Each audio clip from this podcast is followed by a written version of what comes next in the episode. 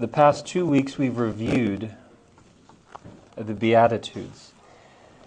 And it hardly sounds like an impressive group of people that Jesus is describing.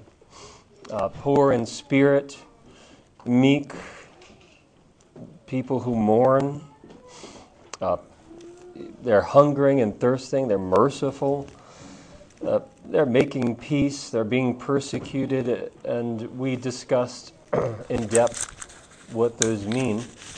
But it does still sound like not really an impressive bunch of people. And so uh, John Stott asks in one of his commentaries, he says, What can they accomplish whose only passion is an appetite for righteousness, and whose only weapon is purity of heart?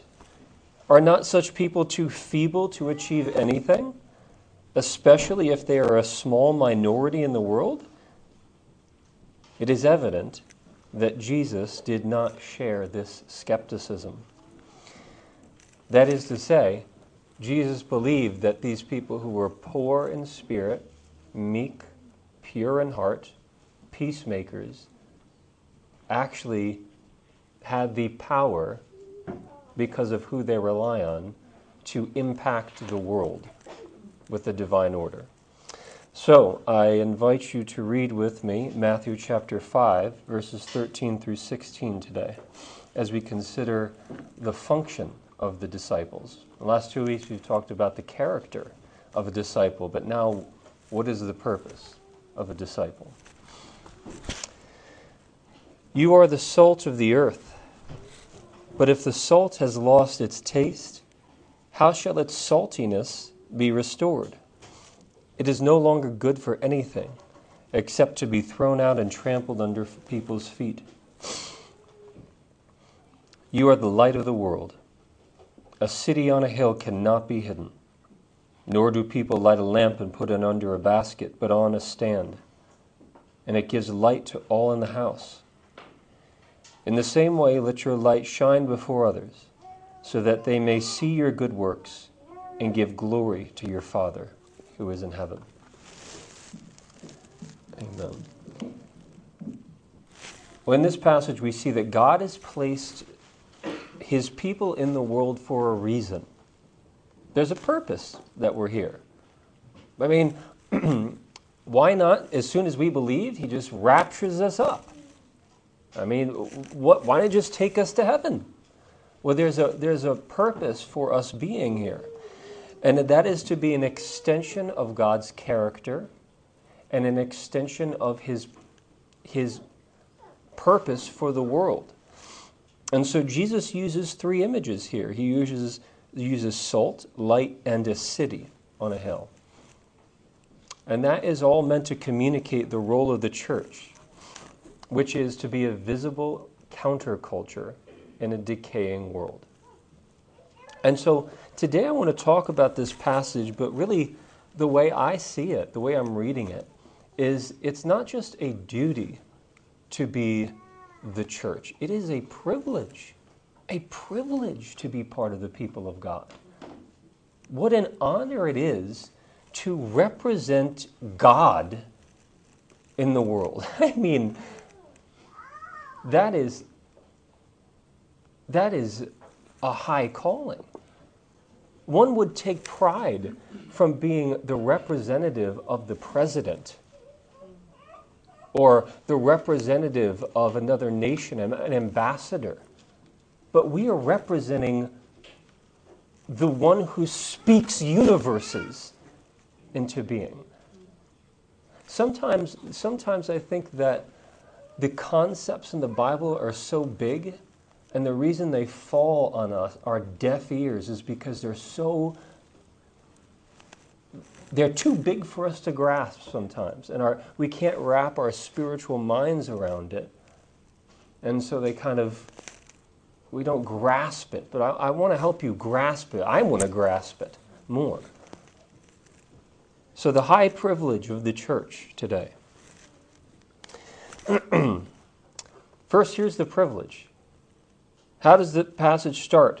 You are the salt of the earth. Who, who is it that God is using to impact the world? He looks at his disciples, the one who he's addressing in this passage. And you can see that in chapter 2, in verse 2, 1 and 2. He's addressing his disciples and he says, You are the salt of the earth. Not the Jewish leadership. They're not the salt of the earth. They're not the light of the world. Not the Pharisees, not the Sadducees, not the Roman army, uh, not kings in foreign lands, not the Senate, not the president, not governments. None of those are the means through whom God is acting in the world to impact the world. He is using you you disciples are the light of the world. You are the salt of the earth. Not the Supreme Court. That's not what God is using to impact the world. You are the light of the world. You are the salt of the earth. Yes, you, the merciful, the meek, the poor in spirit, the peacemakers. And God has chosen his disciples and no one else, no one else to be the means through whom he influences and impacts the world. He's not using anyone else. He's not using some other body or agency. He is using the church to be the light of the world, the collection of his disciples to impact the world.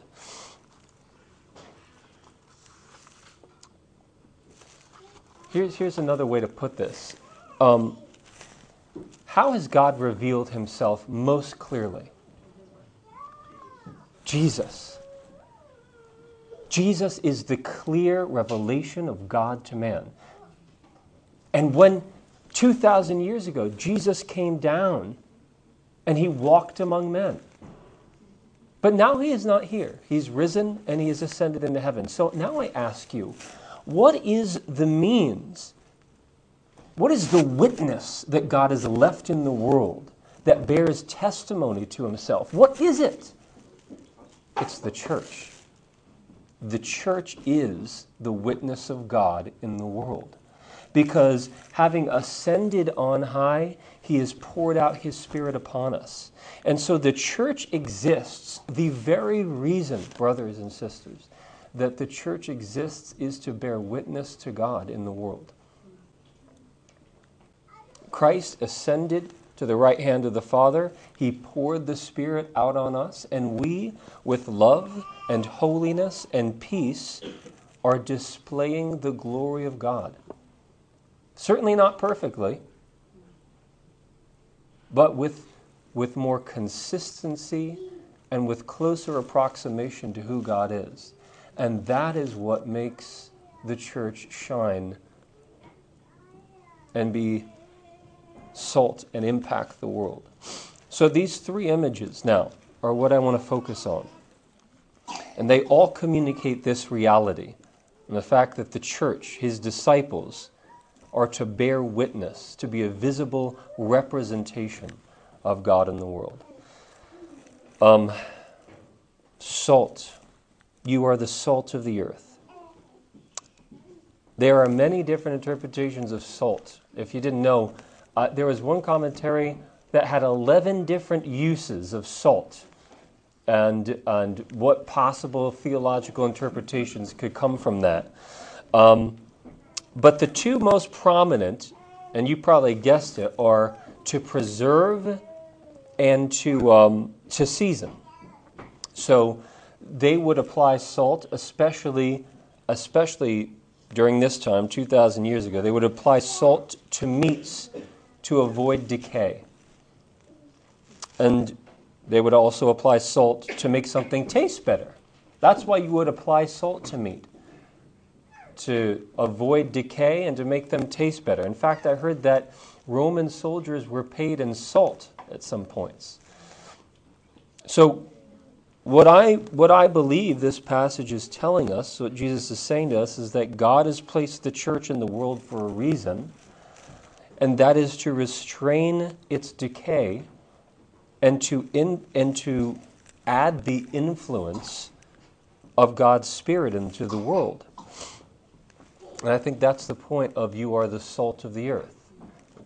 The, we are the ones that God is using to stop the decay of the lost and dying world. And we are the ones whom God is using to add the flavor of God's Spirit into the world, for lack of a better word. It's the church. What a privilege it is. What a privilege it is to be gathered for this purpose. Light. You, light is desperately needed in darkness. Has anyone ever shot a deer late at night? Or not late at night, you're not allowed to do that. Have you ever shot a deer while it bef- just you know at uh, before it was illegal time? You, you shot the deer, it runs off into the woods, and now you have to go find the deer in the dark, deep in the woods. You ever been in that situation? Caparina? No? All right, Wesley has been part of, of these escapades before. Um, so I, I shot a deer, evidently missed it um, a few years ago, but um, you know, the woods gets very odd and peculiar at night. Um, you, you start to hear things. it starts to get a little uncomfortable out there, which I kind of like that. I kind of like the sense of danger out there. In fact, uh, where I was hunting, this is a Bread of Life church. They own 70 something acres. So behind there, you can often hear when a, a group of coyotes finally catches their prey.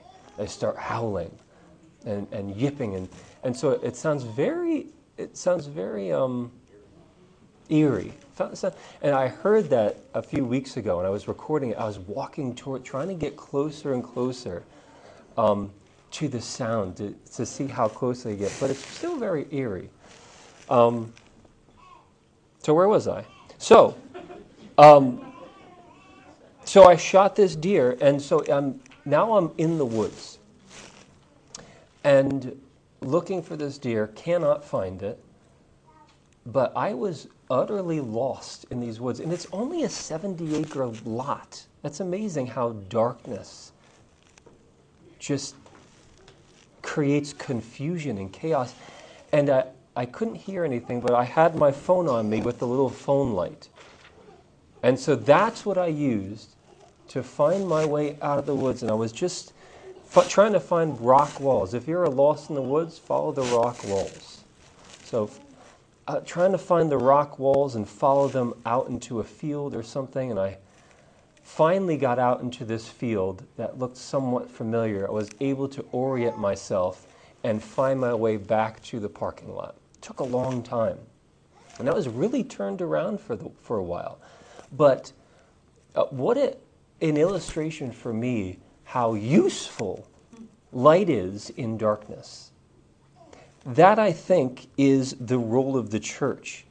As the church, we are the ones who are giving moral clarity to the world. We are the ones whom God is using to give the clear message of the gospel to the world. God is using you, brother, and you, sister, to do that. That's what you are. You are the light of the world. You are the ones whom God has called to give other men the opportunity to see clearly. Now, half of you are saying, I thought Jesus was the light of the world. Yes, he is, and you are certainly a lesser light. Certainly a lesser light. But notice notice the, um, the sequence in redemptive history. John Fuller read Isaiah 49, which is the servant of the Lord who seems to be Israel, but not really Israel at the same time. He is a singular figure who embodies Israel. and adopts the mission and identity of Israel. And, he, and it, it, the servant of the Lord becomes a he, clearly, as Isaiah goes on. Very interesting passage. And then Jesus, when he comes 2,000 years ago, he stands up and says, I am the light of the world. The very thing that the servant of the Lord was called to be. And now, in this phase of redemptive history, this role has been given to the church. And that's why Jesus says, You are the light of the world. And Paul, even in Acts 13 47, talks about this role being passed on uh, to the church through his mission. So, step back. We, in union with Christ, have been caught up into his mission so that the actions of his disciples are the actions of the missions, mission of Christ. We are his body. We are the ones whom God is using. And there is a head, that's Christ. But you know how a body doesn't work if it doesn't obey the head? If I want my arm to do this and it does not do it, then the arm's not good for much. Right? So Christ, having ascended, is the head of his body, and he uses it for purposes. And it's the same purposes that he's always had. He's always had to redeem a lost and dying people from a dark world, that he might be glorified.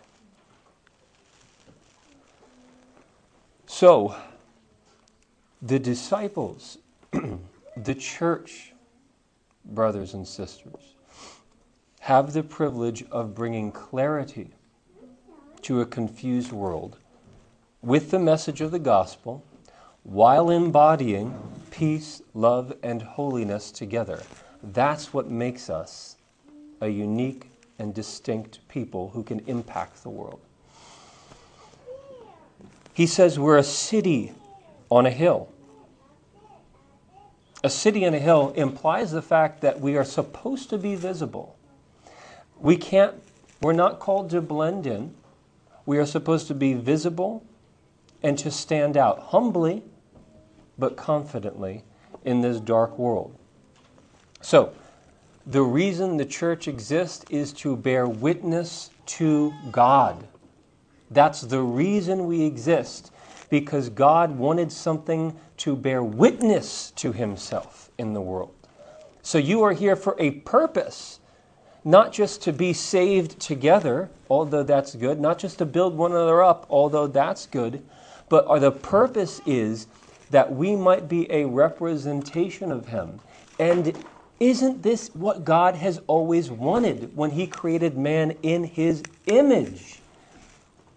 You see how this was his purpose all along. That's what the church is it's a restoration of God's ultimate purposes, which he established at creation, which was corrupted at the fall, and which was, which was recaptured with the life, death, and resurrection of Jesus Christ.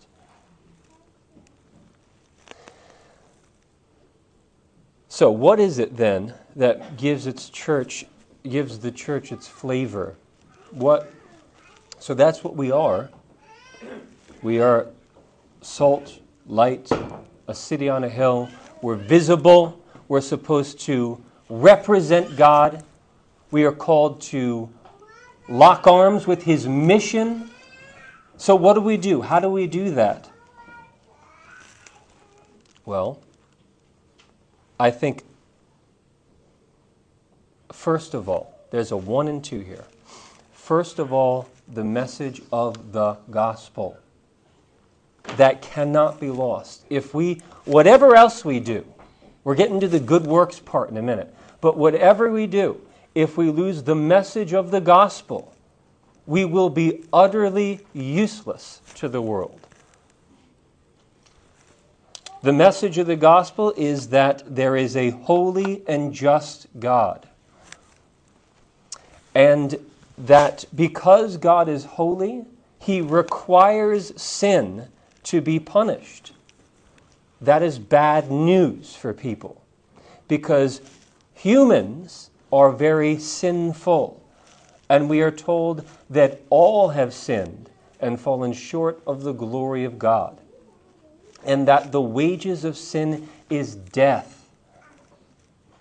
And forever without the life and presence of God, which is spoken of in terms so awful that we like to not talk about it usually. Weeping and gnashing of teeth. Whatever depression and sadness and anxiety and fear and trembling you've ever felt before, it cannot compare to being cut off from the life and joy and peace of God. So God is holy and just, and we are sinners, but God is also love. And so, because God is love, He has stepped down and He has taken the penalty that we deserve in Jesus Christ,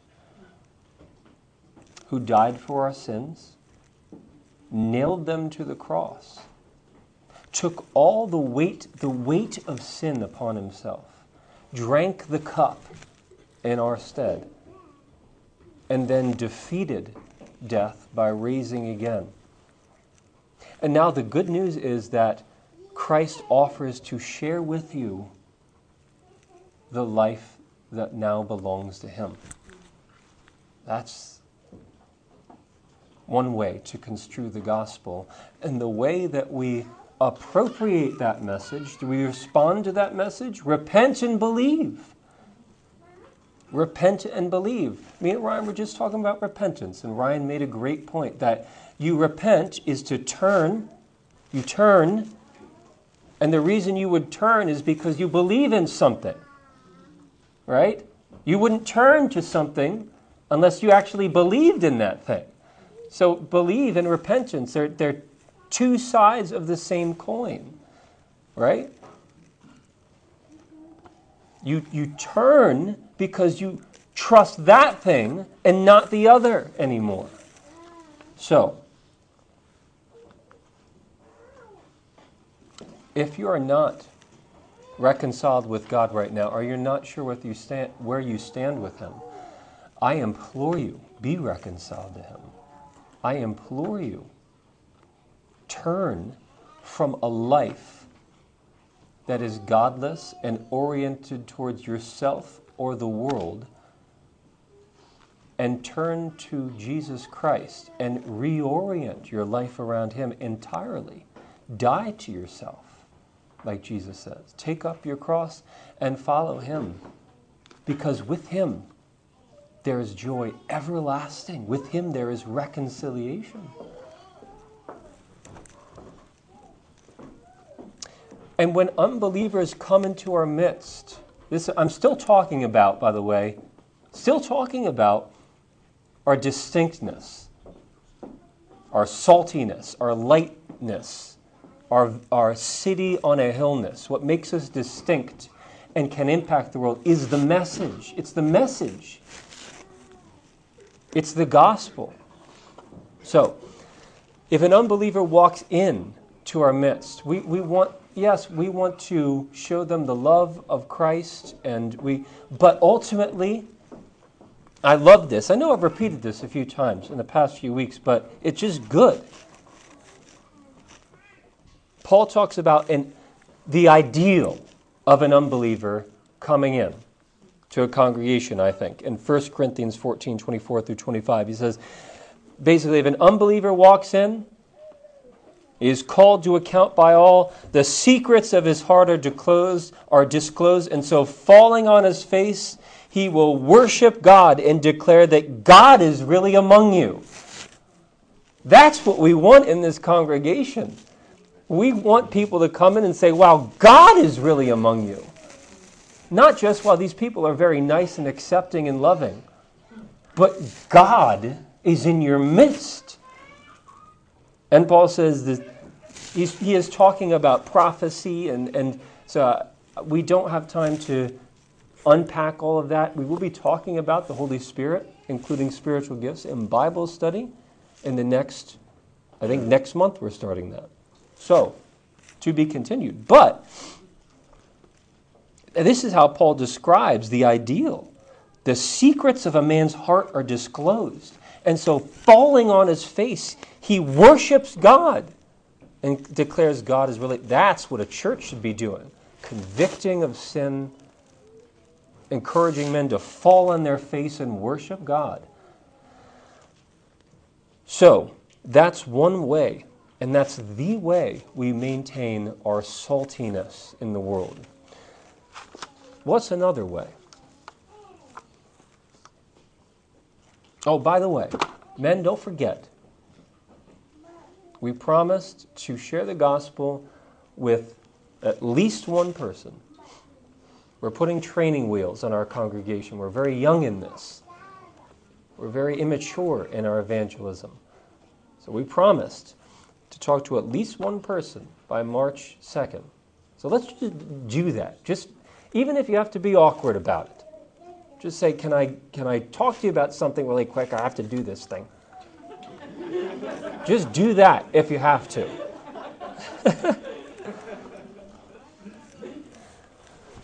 um, what's another way we maintain our distinctness?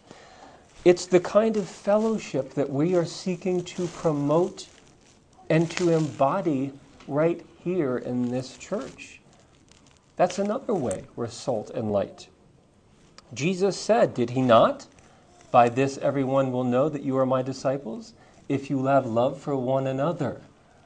Speaking of, the, of a church, a congregation doing that. So we do want people to walk in and say, well, these people cherish one another. Here is the paragraph in our church covenant that speaks about the way we are to have intercourse with one another. We will devote ourselves to this fellowship, to remember one another in prayer, to comfort one another in sickness and distress Anna gave me elderberry tea when I was sickness. She was working out this very sentence. And, and some pill. Mark said it was a placebo, though. it worked. To comfort one another in sickness and distress, to be slow to take offense and ready for reconciliation, we endeavor to love one another as brothers and sisters in Christ giving of our time, our talents, and our treasures to meet the needs of one another, to serve alongside one another, cooperating to see each one of us conform to the image of Christ and to see disciples made of a lost and dying world. Now that's that is a unique community. That's a kind, that's a city on a hill. Right? That's that that'll shine That'll get the job done. So, those are the two ways that we can be salt and light. Now, what, what a privilege that is, amen? What a privilege it is to be in a spot where we can represent God, being ambassadors for his messenger, and through the spirit driven Christ likeness of our fellowship, exist as a unique community where people walk in, fall on their faces, and say, God is among you. That's a privilege. Now, there is a prospect, there is a possibility, however, that this church becomes worthless in the end. In seven years, we could be a worthless church. It's possible. I feel I love that from Lord of the Rings. But but I'm confident of better things, right? I'm confident of better things. What was it? They were facing the orcs, and one guy said, You know, there will be a day when men fail, but today is not that day. I love that. That's what I feel about that in this passage. There could be, there could be a day where we become useless as a church. That, how could that happen? How could we become a useless worthless church who is only good for being trampled under people's feet. Well, let's see what Jesus says. He says, If the salt has lost its taste, how shall its saltiness be restored? It is no longer good for anything except to be thrown out and trampled under people's feet. If salt loses its, flavor, what is it, what is it good for? Salt is only useful, I think, as flavoring or as a preservative. I think on, the, on a fundamental basis, if it's distinct from the thing that it's applied to, right? It has to be different, first of all. Light is different than darkness. Salt is different than the thing it's applied to. So I think one way, eh, if the church exists to testify to God's love, peace, and holiness and his gospel, and that's, that's what makes us shine and distinct. If we fail to do that, we become worthless. We become saltless. It is only because we are different and only because we are peculiar to the world that we can influence it. So, our, our ability to, our effectiveness as a church will only come through our um, distinctness, our effectiveness through distinctness. There are some churches, and my heart breaks because they spend so much time looking like the world and trying to get the world in to the doors and be palatable for the world. And they're they're losing distinct, in a good effort to evangelize, many times, they're losing their distinctness, what makes them different, what makes them odd to the world. I wonder how. So, that's the danger if we lose our distinctness, distinctness by assimilating or conforming to the world. So let's be sure that we are not assimilating or conforming to the world as well.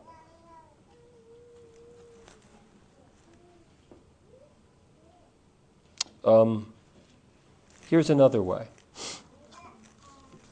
We could lose our distinctness, we could conform to the world, we could look like the world, act like the world, think about the things the world thinks about.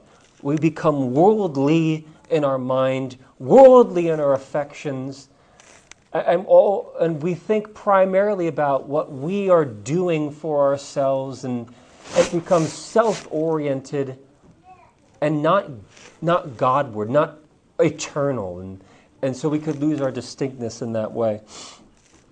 Here's another way. So, not only losing our distinctness could we, be, could we become worthless, but by hiding. Hiding right? The light. You are the light of the world. People don't light a lamp and put it under a basket, but on a stand. And it gives light to all in the house.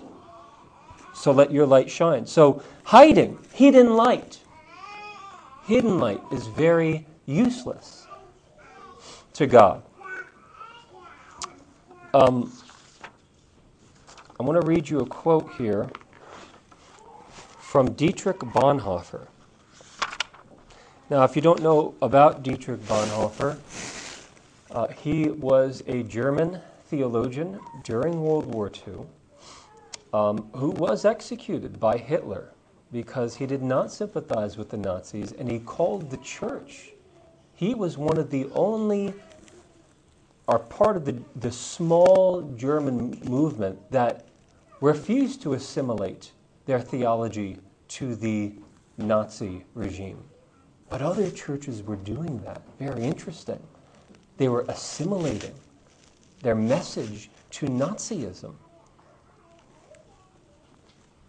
And so this paragraph that I'm about to read is sort of, I think, geared towards those churches and those people who had assimilated their message to Nazism and lost their distinctness and maybe their soul in the process.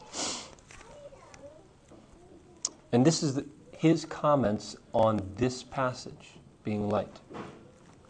He says, To flee into invisibility is to deny the call. Any community of Jesus which wants to be invisible is no longer a community that follows him. Now, here's a man putting his money where his mouth is. To, he could have been invisible and kept his life, but he decided to be visible and die for fidelity to Jesus Christ. No one, after shining a lamp, puts it under a bushel, but on a lampstand. The bushel basket, under which the visible community hides its light, can be fear of human beings just as much as it could be intentional conformity with the world for some arbitrary purposes. Whether it be missionary purposes or whether it arises from misguided love of people. But it may also be, and that is even more dangerous, a so called reformational theology, which even dares to call itself a theology of the cross. And now I think he's leveling his eyes at Germans who are assimilating themselves to the Nazis, uh, whose signature is that it prefers a humble invisibility in the form of total conformity to the world over Pharisaic visibility. In that case, the identifying mark of the community ceases to be an extraordinary visibility. I think that is excellent, and I think it is honest because Bonhoeffer decided not to be invisible. He decided to be visible and shine and be a city on a hill. And I think the Lord gave him influence because of that. Because it was because of that sacrifice, because he took a stand, that the Lord has allowed him to have influence in the church after his death very interesting. Death always brings life in God's economy, whether it's a death to self or death in real life. It, it's if you if you die in any way for Christ, that's what He uses. So don't be ashamed. At, right now, let's not hide our life by be, light by being ashamed of the gospel. You have people at work do they know you're Christians?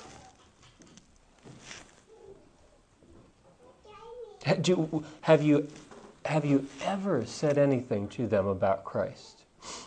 I mean this, yes, to chasten you, but in love and to encourage you to do it.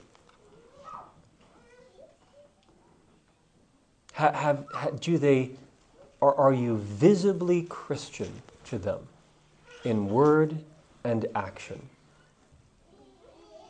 Be visibly Christian and don't hide under a bushel. Under what would that bushel be? We could, we could erect many bushels of excuses, right? So we must be distinct and visible. Ah, That's easy for you to say, Pastor. You don't have the job security thing. Yes, that is a lot of things I say up here are very easy for me to say. I, I know that. I, I realize this. And so I get that. I know it's easy to quote Bonhoeffer when we're not under Nazi control. We have a very squishy, mushy, milk toast, easy way right now. But it's, a, it's, it's time to gain ground now we can gain ground for Christ in the gospel. Now we can build and really be a city on a hill. Now we can influence. Now we can gain ground and start to crush the head of Satan. Now's the time for the church to become strong. Now is the time to increase the standards of church leadership. Now is the time to be clear about the gospel. Now, now we can start gaining ground. Amen? So, if we're distinct but not visible, like monks, then we're useless. If we are visible but simply look and act like the world, then we are purposeless. So, what is all this for? It's for the glory of God. Verse 16. In the same way, let your light shine before others so that they may see your good works and give glory to your Father who is in heaven. All of this is for the glory of God, that his name might be great. His name might be thought of as higher and more worthy and greater than before. When people look at our church or your life, do they have a higher esteem for God? I say that to me first. Do they have a higher esteem for God? Or a lower esteem for God? And don't, do not hide behind, well, we're all sinners. You are a spirit infused saint of God who has been called to be salt and light. Yes, you're a sinner but you are transformed and renewed day by day. Now, good works, so that others might see your good works, works, good works, and glorify God. Now, we have a, a good, conservative Baptist congregation here. And we get a little uncomfortable when we hear the word good works, even if it's coming from Jesus, I fear. And I think that's a bad thing. And I think there's two reasons, though, that people in conservative congregations get uncomfortable when they hear the word good works. Number one, works. The word works is usually thought of as opposed to the gospel itself, right? We're not saved by works. We're saved by grace. We're saved by grace, not works. So, uh, by grace you are saved through faith, faith, Ephesians 2 8 and 9. It's not of yourself, it's a gift of God, not, not a result of works, so that no man may boast. Right? Works bad, grace good. And so the simplicity of evangelicalism has rattled on with that kind of rhetoric for years. Now, works can be bad if, if they are done in order to merit salvation. I was trying to put into practice the, our evangelism, you know, covenant with one another a few days ago, or a week or two ago now. Uh, I went to see someone at the hospital, and the the lady at the checkout stand, you know, was or trying to get me in. She was just this nominal Christian. She says, Well, when I see somebody at the uh, grocery store, you know, I let them go ahead of me. And that, that was evidence that she was in God's favor to her. And so, you know, I, we have to talk a little bit about sin. We have to talk a little bit about Christ here. And so we're we were, go, we were going back and forth about that. But what's very interesting is that is works salvation. And I think most people, if you ask them, well, how, how do I know I'm saved? Well, I'm saved because I think God will see that I've done good things and, and then he'll, you know, honor that. Work salvation. Do you see that? Do you see what you're doing is you are saying that God is going to be so impressed or that God will see the good that I've done and grant me eternal life. And nothing is said about the need for Christ's sacrifice on the cross. Do you see that?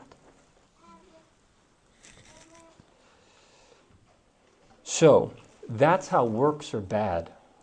Now, what about works are not bad? Works are not bad if they're done as a Christian in cooperation with the Spirit for the love and glory of God, right? And that's not bad. So those are that's a good good work.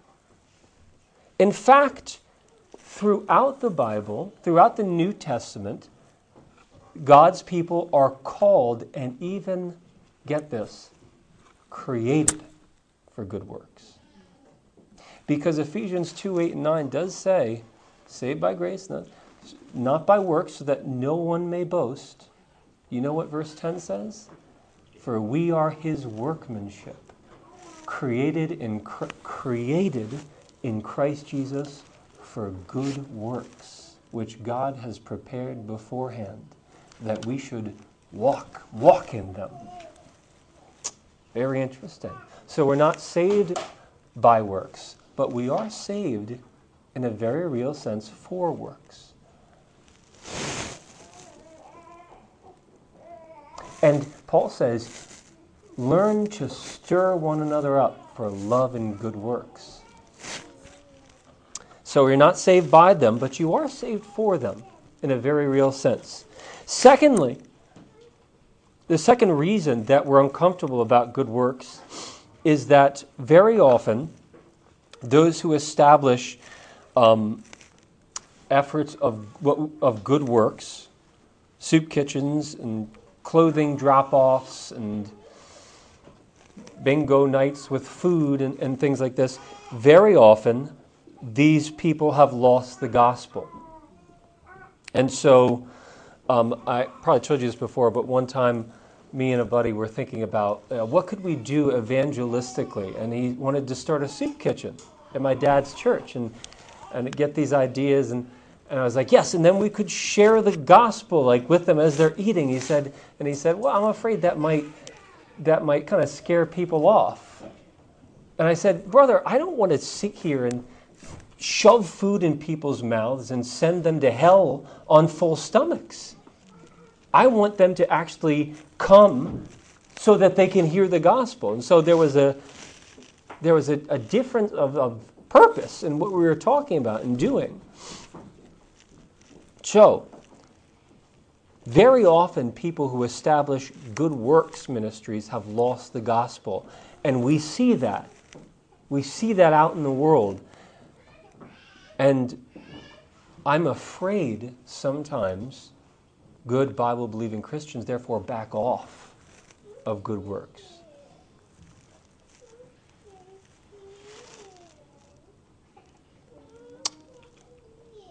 I'm sure, just another example of how we see the good works thing abused. I'm sure everyone has, by this point, seen the He Gets Us um, ads.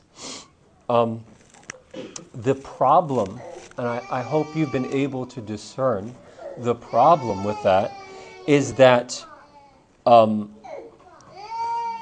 the message implies that Jesus loves people, but he doesn't actually change or save people from their sins. He just loves on people, and we ought to love on people too. And that's the, all the message. That's it. Just, just, just do good. Not eternal good, just do good stuff to people. It becomes this ridiculous message.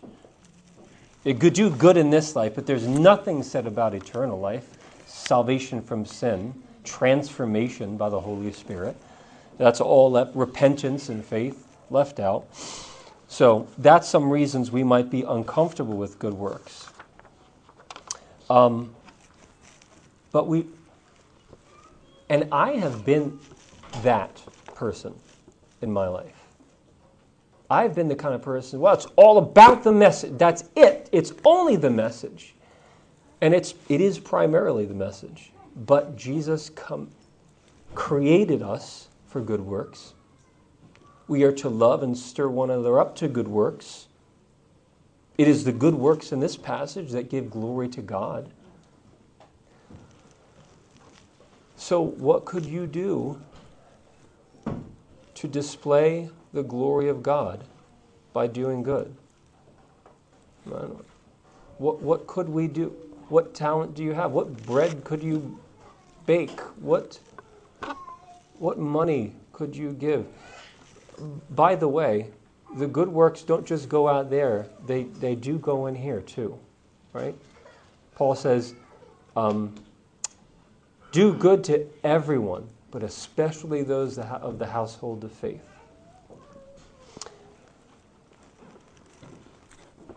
We, were, we are going to touch more on this um, in some other sermons, but be encouraged because the Lord has the Lord has privileged you. He has privileged us together to actually be part of his mission. What an honor it is to be a representative of God in the world.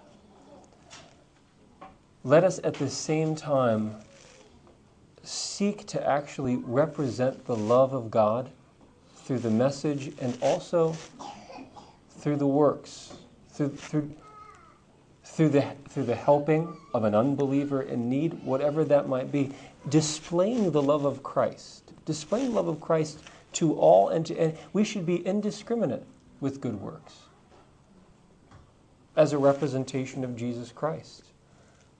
I'll end with this. I was talking to somebody who uh, I think he was giving a, a bottle of soda to somebody. and uh, that, you know, somebody was not well off, and uh, the bottle of soda. It, this man was a Christian giving this bottle of soda. And uh, he said, Here. And the other man said, well, Oh, thank you very much. And the Christian said, But you got to take it in the name of Jesus. You got to take it in the name of Jesus. And he insisted upon this. And then the, the man receiving says, All right, I take it in the name of Jesus. He, he was a self confessed Muslim, but he was taking it in the name of Jesus. I think that I love the simplicity and boldness of that. And he got to share the gospel with him. Just even sharing a bottle of soda. So, what, what are the good works we could do? I mean, there's, there's a myriad, a myriad of good works we could do, but always use them as a platform for the gospel to the glory of God. Amen? All right.